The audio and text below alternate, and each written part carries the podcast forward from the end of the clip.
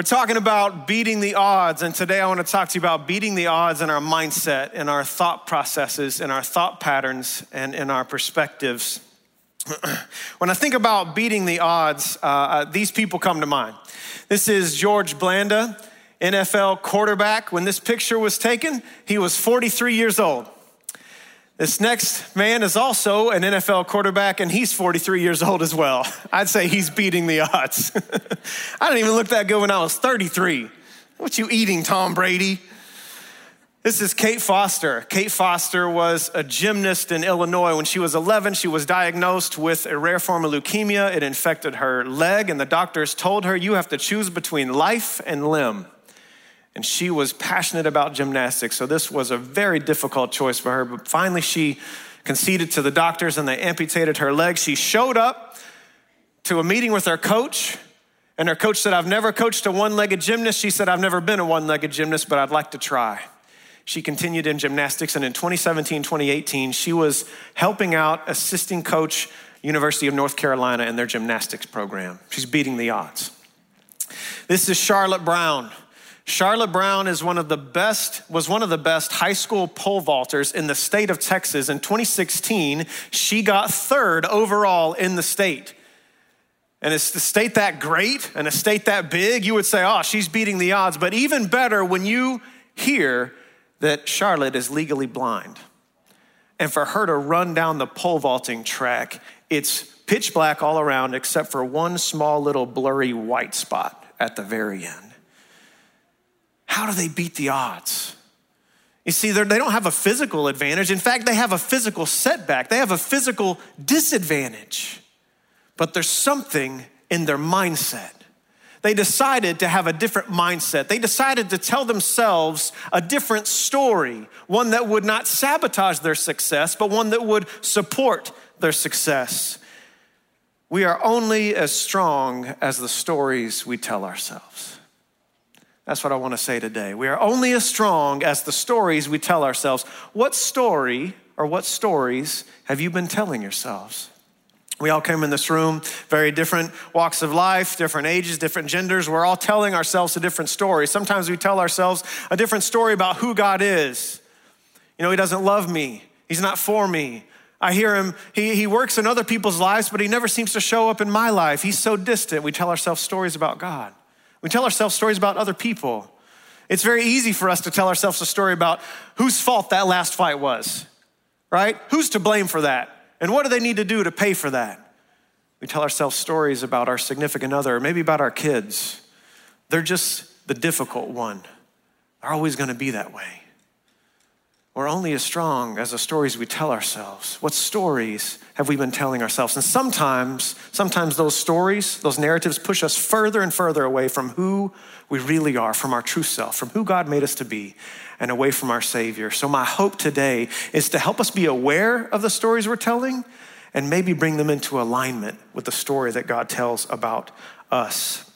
Malika Whitley, she grew up right in our own backyard in Atlanta and she was a youth, uh, a young adolescent growing up in her house until her mother, at the age of 16, when Malika was 16, her mother had some emotional setbacks.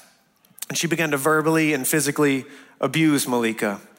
And she had to make a difficult choice. And she made the choice that it was safer for her to be out on the streets than to be in her own home.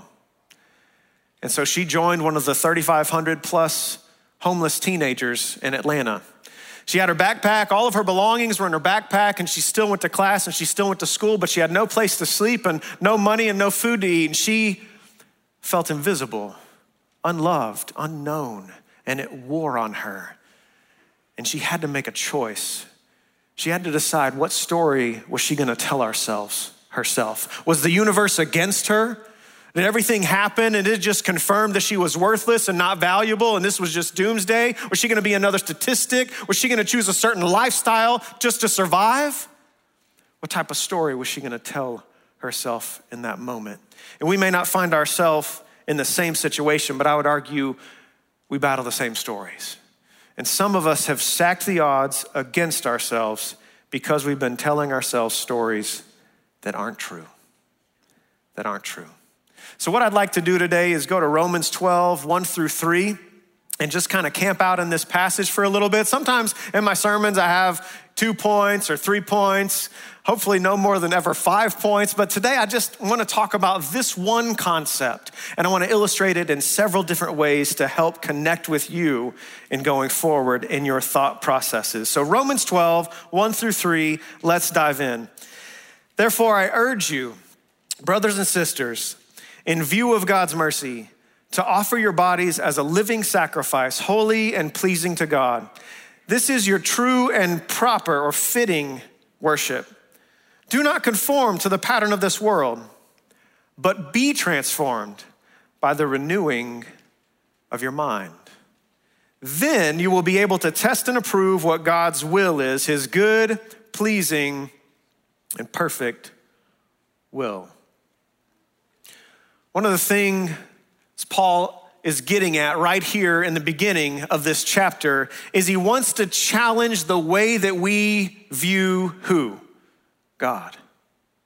He says, I want you to live your life in such a way that you are rooted in the perspective that God is merciful. He says, in view of God's mercies. A.W. Tozer said, one of the most important things about us is what comes into our mind when we think about God. What comes into your mind when you think about God? Is he a narrow minded, rigid, rule keeper, a bookkeeper who is constantly tallying up your behavior as scores and measuring you at the end of the day. And if you did enough good, he's happy. And if you did more bad, then he's disappointed in you. Is he that kind of God? Is he a principal who's grumpy and frustrated and always out to discipline you, always out to catch you, always out to look at you and see where you could be measuring up more? Is he a distant and aloof God? Silent? Far from being known? Paul says, I want us to start to rethink how we view God that He is first and foremost a God of mercy, that He is a God of compassion, that He moves towards us, and His first word is not condemnation, it's compassion. I understand what you're struggling with. I know you. I understand what you're battling with. I came and I put on flesh like you and walked a mile in your shoes so I could identify with you, so you wouldn't feel that you were alienated, but so that you might know that I love you. And Paul says, first and foremost, please begin to rethink who God is. And He is a God of great mercy. Paul says this here in this passage a renewed mind is a mind in surrender. It's a mind in surrender. He says in, in 12, 2, do not conform to the pattern of this world do not conform to the pattern of this world. So, so Paul says, in view of God's mercy, the first thing you're going to have to admit, because God is merciful, is that things need to change. Something has to change. Do not conform to the pattern of this world. The world has a process and a pattern and it's seductive and it would love to trap you in it. It would love to trap me in it. It would love to bring us into its vortex, if you will. I want you to think like this. I want you to have a thought process and thought patterns like this. What are some of those thought processes? As Paul says in Galatians 5, the works of the flesh, dissension, rivalries, factions, gossip, slander, division, disunity, backbiting, you see? And the world rejoices in these things and says, I would love to keep you in this pattern of thinking. I would love to lock you into this pattern of thinking. I know Christmas is over, but it's one of my favorite times of year, and I always struggle to take down my Christmas lights, even when January hits. Anybody identify with that? You're like, can we keep it on just a little bit longer? Well, one of my favorite things to do during Christmas is me and my wife have this tradition every year there. We send the kids to bed we stay up a little bit later and we make christmas cookies. Not just sugar cookies but almond cookies. And we have this little device that we bought i don't know 10 years ago and it's this tube and on one end is a handle and it's pressurized and on the other end it's open because we have about 15 different patterns that we can put in there. And uh, we always love figuring out which one are we going which pattern are we going to start with which cookie are we going to make. And we make christmas tree cookies and then we decorate them with green sprinkles and then we make snowflake cookies and we change the pattern pattern. And, and here's the thing whatever pattern is on the end is the pattern that's gonna come out in the cookie cutter. That's the pattern that we'll get. And if we keep sowing seed in the world's thought processes, we're going to keep re- reaping the harvest that the world wants us to reap. It's just a, a matter of fact. This is what it means when he says God cannot be mocked. There's just a universal principle we reap what we sow. And if we want to reap something different, we've got to sow different what? Different thoughts. He says, Do not conform to the pattern of this world. Now, as someone who really likes details, like I really feel comfortable when someone when I, when I know exactly what to do, when I know exactly what to expect. When you lay out the rules for me, I'm like, okay, yeah, I can operate in that. That makes me feel really good. Thank you. And I look at this verse and I think, why did Paul not just get really explicit with us? Why didn't he just tell us exactly what the pattern of the world is so that we could avoid it? Why didn't he do that? He kept it broad. Here's why. Here's why I think. I think it's this because God wants every person in every place in history, in their own context, by discernment and prayer and community, to figure out what the pattern of the world is in their time. What does it look like right now? How is the world thought processes showing up for us right now in 2021 in South Carolina? And how do we begin to respond in such a way that avoids that pattern of thinking? It'd be tempting to look at the last year and the turn of this year and say something like this Oh, this just all feels apocalyptic. It just feels like the end. I think some Christian bloggers and authors are talking like that. It just feels like judgment. And, uh, you know, I, I got to be honest with you, probably June, July, August, September, you know, things are wearing on when things didn't kind of open up as we thought they were going to. I began to have these thoughts out loud like, why is this happening? And what is going on? It felt apocalyptic. Here's the challenge with that that's not necessarily the only or primary meaning of apocalypse. Do you know what apocalypse means? It means to reveal or to unveil. That's where we get the title of the book of Revelation. It's the Greek word apocalypsis. It's to reveal things that haven't been revealed before. It's a very different mindset to say, this must be doomsday, to ask the question, what is this revealing? What is being unveiled? Perhaps, perhaps Something is coming new on the horizon, and God is asking of His people, Will you try to figure this out so that you can respond in such a way and set the table well for the generation following you? Don't be conformed to the pattern of this world. He goes on to say, But be transformed by the renewing of your mind. But be transformed by the renewing of your mind. You know what I think this means? I think this means this for us. You always have a choice. We always have a choice. I always have a choice. Sometimes we treat our lives like this. Sometimes I'm tempted to do this. Well, you know, I've been dealt my hand and it's all I got. It's not a very good hand. You know, things were passed down to me from grandparents and great grandparents and parents, and I can't even really put a pair of twos together, but it's the hand I got, so I just got to play it. I'm kind of stuck. It's kind of the, the die has been cast, the hand has been dealt. Nothing's ever going to change. I don't have a choice. I'm just repeating those things. That's just not true.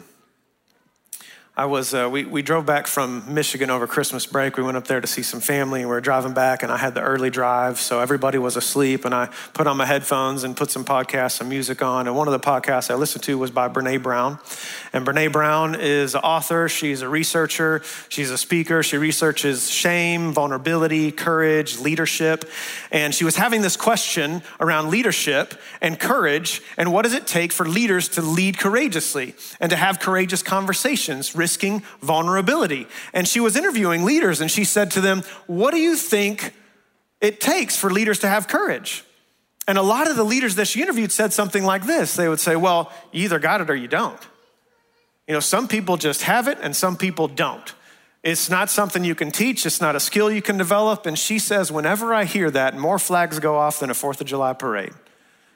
She said, because I'm sitting on 400,000 pieces of research data that says that's simply not true.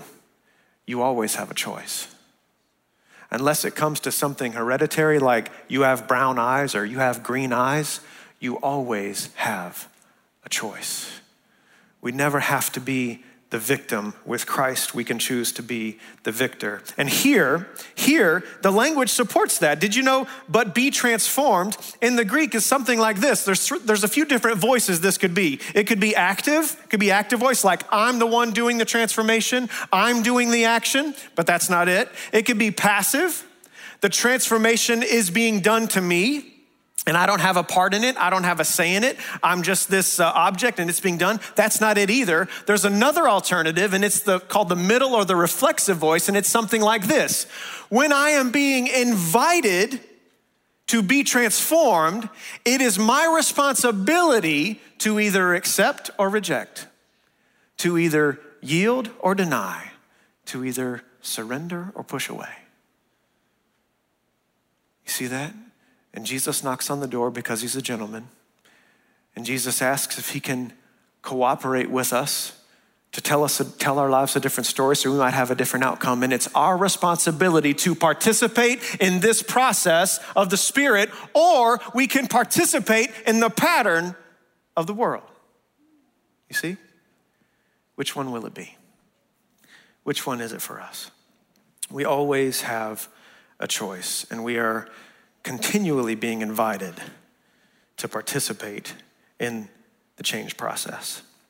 This is what a renewed mind is. And I just want to be clear here I'm not necessarily talking about positive thinking. A renewed mind is not transformed by the power of positive thinking, but by the power of purified thinking. You see, and, and I'm not here to wholly just destroy positive thinking. I guess I would just ask the question well, it depends on what you mean. It depends on what you're saying to yourself. It depends on what type of person you are and what type of positive thinking you're talking about. If it's something like a person telling themselves, well, I don't really need anybody and I can do this on my own and, you know, I don't need support or community. I got this by myself. Or something like, you know, they talk about brokenness and sin and evil. That's all just a myth. I don't really have any problems. I don't need forgiveness. That's not positive thinking. That's poisonous thinking because it's simply not true. It's not in alignment with real reality, the, the, the, ultimate story that God is telling. And it's not necessarily positive thinking that transforms us, but it's purified thinking. Listen to Psalm 1 1 through 3. Blessed is the one who does not walk in step with the wicked, or stand in the way that sinners take, or sit in the company of mockers, but whose delight whose passion, whose desire, whose longing is in the law of the Lord, and who meditates on his law day and night. That person, this is, a, this is the best simile that, Paul, that uh, David could come up with as an outcome. The, that person is like a tree planted by streams of water, which yields its fruit in season, and whose leaf does not wither. Whatever they do prospers. What do you hear? I hear growth. I hear growth. I hear groundedness. I hear rootedness. A renewed mind is transformed by the power of purified thinking. Some of you like camping or backpacking, and some of you, you're pretty hardcore. You don't take any water with you. Like when you go, you take a water bottle, but you go to a stream, you find a flowing stream, and you get water out of that water bottle, but you've also bought some kind of filter because you know you can't drink that water as it is because it's not clean for you and it'll make you sick. So you get a filter and you take that water and it purifies, it cleanses the water so that it makes it suitable for you to drink. And David says here, Blessed is the one who cleanses their mind with the word of God, who purifies their thinking with the stories that God is telling. You see? And it's a daily occurrence. It's a daily need. He says they meditate on it day and night. They're passionate about it. They're going to it. They're checking their thoughts against it. It's cleansing. And just as a side note, just as a side note, did you notice verse one? Blessed is the one who does not walk in step with the wicked, the sinners, or the mockers, or the scoffers. Guess what? These are not people outside the community of faith, just as food for thought. These are people inside the community of faith. You see, because another thing that Psalm 1 reveals is there is a great difference between a fixed mindset and a growth mindset. Between a fixed mindset and a growth, growth mindset. And in Psalm 1 1, you hear that the scoffers, the cynics, the hard hearted, the people whose hearts they've allowed to grow cold, as Jesus says. They're mocking the ways of God and they're mocking the people of God from the inside because they have a fixed mindset. You know, this is how it is. If God was really good, he would have already intervened. If God was really powerful, why hasn't he even done anything? It's a fixed mindset versus what you see in verse 3 is a growth mindset. Some of you may have heard of Carol Dweck. She is, has a PhD in psychology, and she spent, has spent thousands of hours researching students' mindsets. And she came to the conclusion that there's two basic mindsets. This is where this, this terminology comes from. There's a fixed mindset and there's a growth mindset. And the student with the fixed mindset says something like this I'm either smart and I can do it, or I'm dumb and I can't. I either have this skill and I can do it, or I haven't been given it and I can't do it. And so when a student with a fixed mindset gets a bad grade on an exam, they tell themselves this story You see, I'm not smart. I'm stupid, I can't do it. And then the layers of story just spiral down. The next layer is something like this. So, why would I put effort into it? I shouldn't even try. She says, contrast that with the students that had a growth mindset. And the growth mindset didn't focus so much on the outcome, but the process. And the growth mindset students that they got a bad grade in an exam, they would say something like this I haven't mastered that skill yet, but I will. I don't understand it yet. I just need to put more effort into it to figure that out. There's a school in Chicago that understands this, and they have a class that every student has to take to get their diploma to graduate. And do you know what happens on their scorecard, if you will, when they don't pass this class? They don't get an F. It just simply says this not yet. Not yet.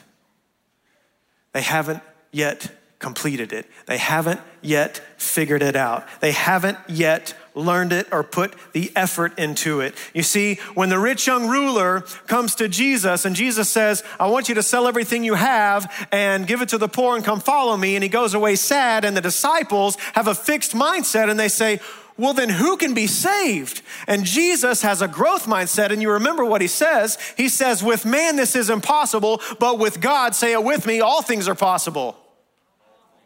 Let's say it again like we mean it. All things are possible. You see, that's the difference between a fixed mindset and a growth mindset. A fixed mindset says, I can't change. A growth mindset says, I'm not there yet. Am I as loving as I want to be? Me personally, not yet. Am I as patient with my family as I want to be? Not yet. Have we solved racial inequality? Not yet. Have we figured out how to repair and restore all the wounds and injustices in this world? Not yet. But we're working on it, and we can work on it together.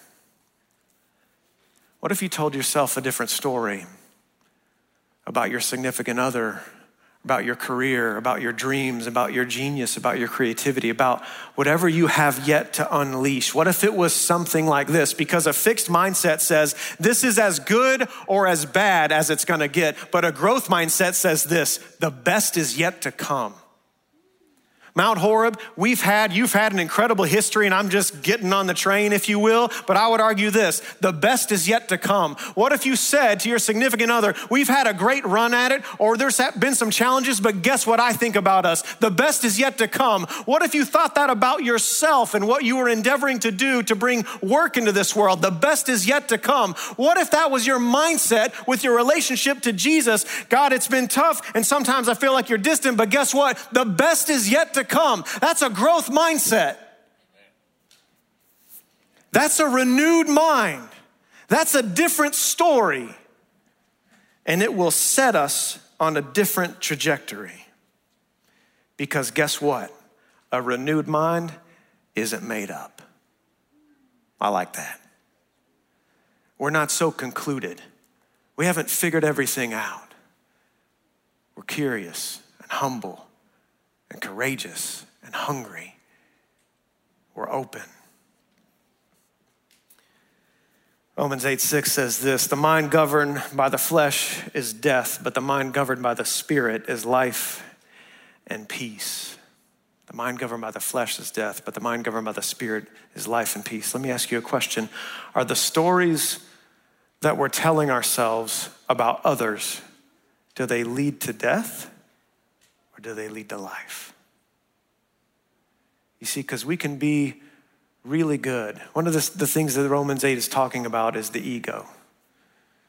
Is that need to protect ourselves. It's that need to have a self inflated view of ourselves or a self deflated view of ourselves. And guess what? The ego always needs an enemy, it needs a prop. And so we're going to prop whoever or whatever we can up and tell ourselves a story about them. And we're going to tell ourselves that they're wholly bad, that maybe there's no hope for them, that maybe they're the source of all my frustration and tension and pain. And if they were just gone, my life would be better. And friends, we do this with anyone around us, we do this with people outside the church. Is the story you're telling yourself about that person, does it lead to death or does it lead to life? Jesus says, I want you to love your enemies. So we have to live beyond ego. Ego, ego also results in self exaltation or self degradation a, a, too high view of who we are, an overinflated view, or an undervalued view. The, the overinflated view goes, goes something like this. It tells our self story something like this No one can do this like I can. I don't need anybody. People talk about problems. My only problem is people. I'm indispensable. You ever tell yourself that? I've, I've told myself that one before. How about this one? I deserve better. I deserve better.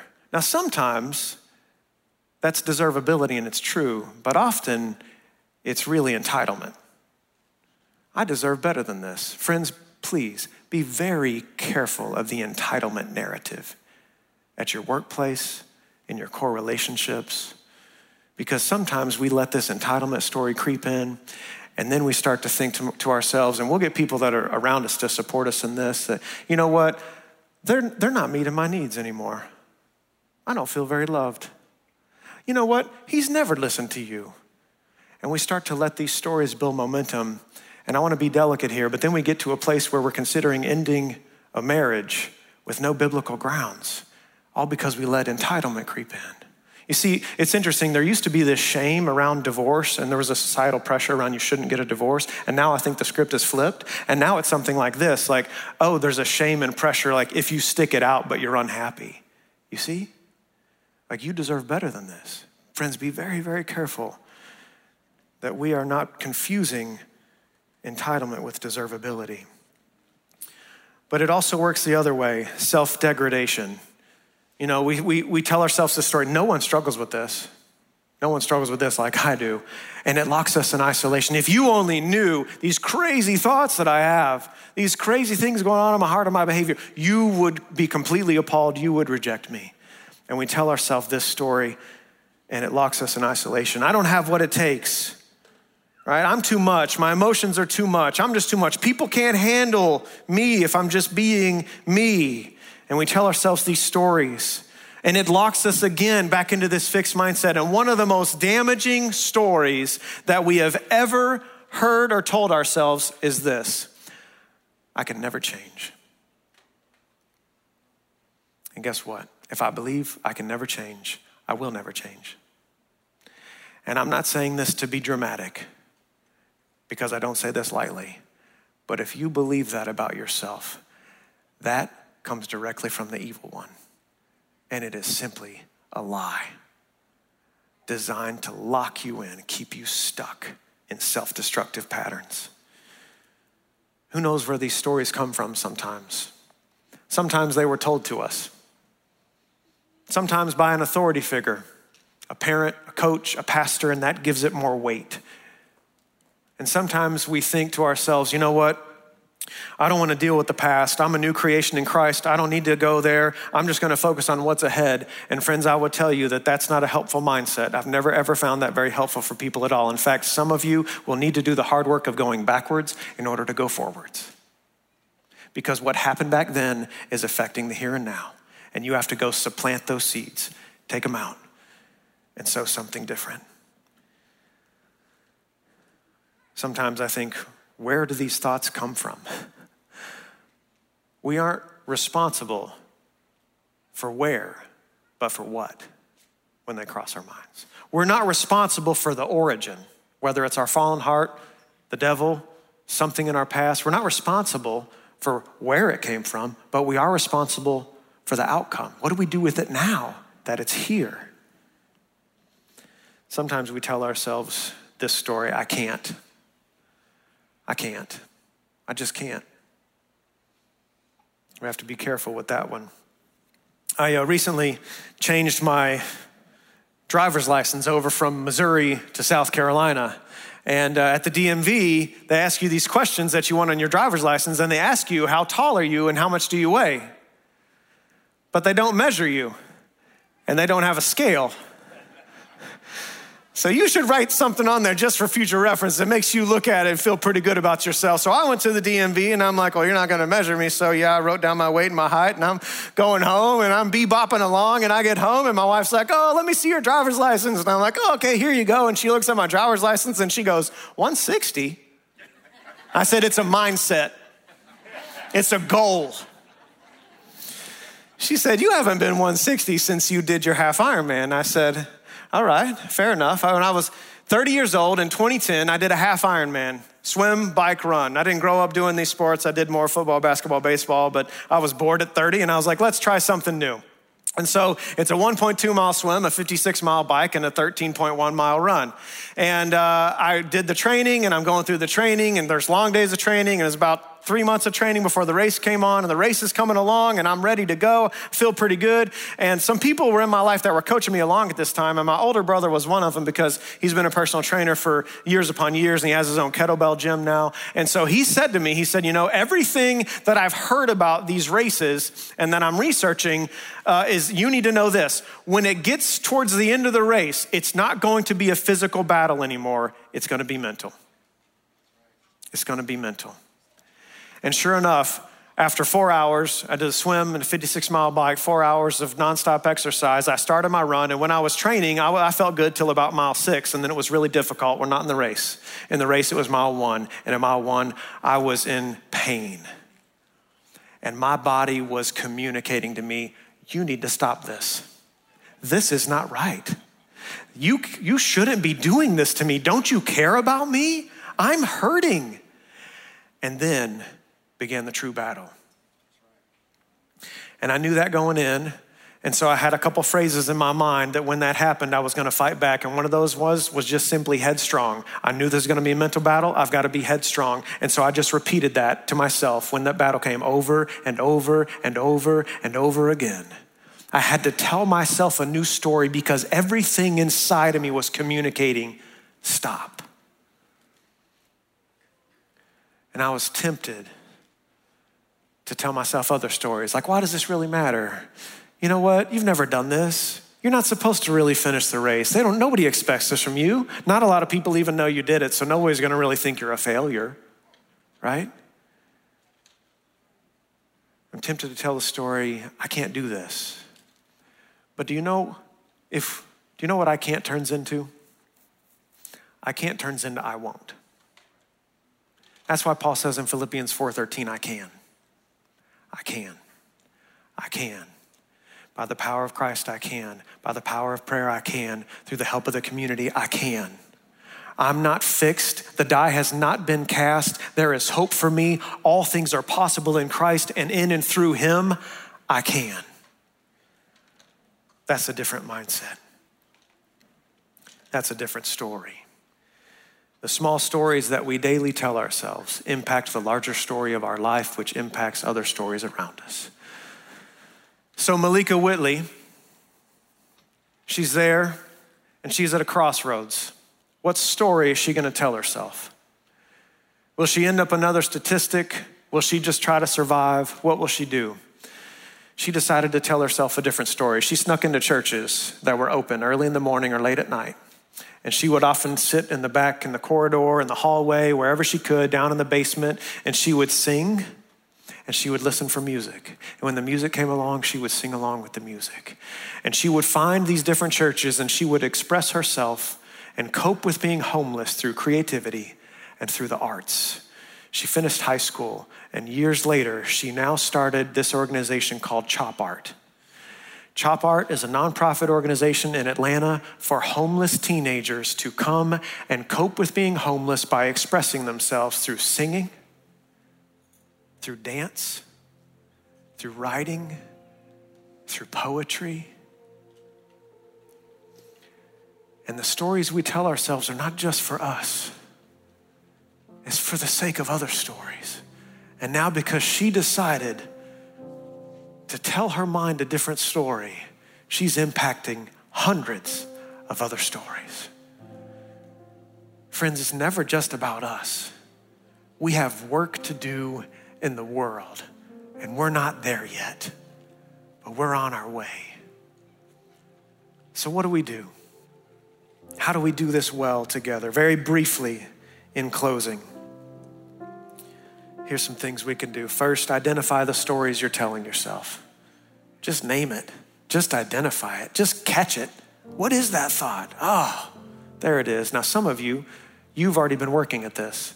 So you're a regular at this. And you're hearing me today and thoughts are coming along. You're like, yep, yep, I'm with that. I understand that. Some of you, this is difficult for you. This may be the first time you've thought about this. And it's going to take effort, but you can do it.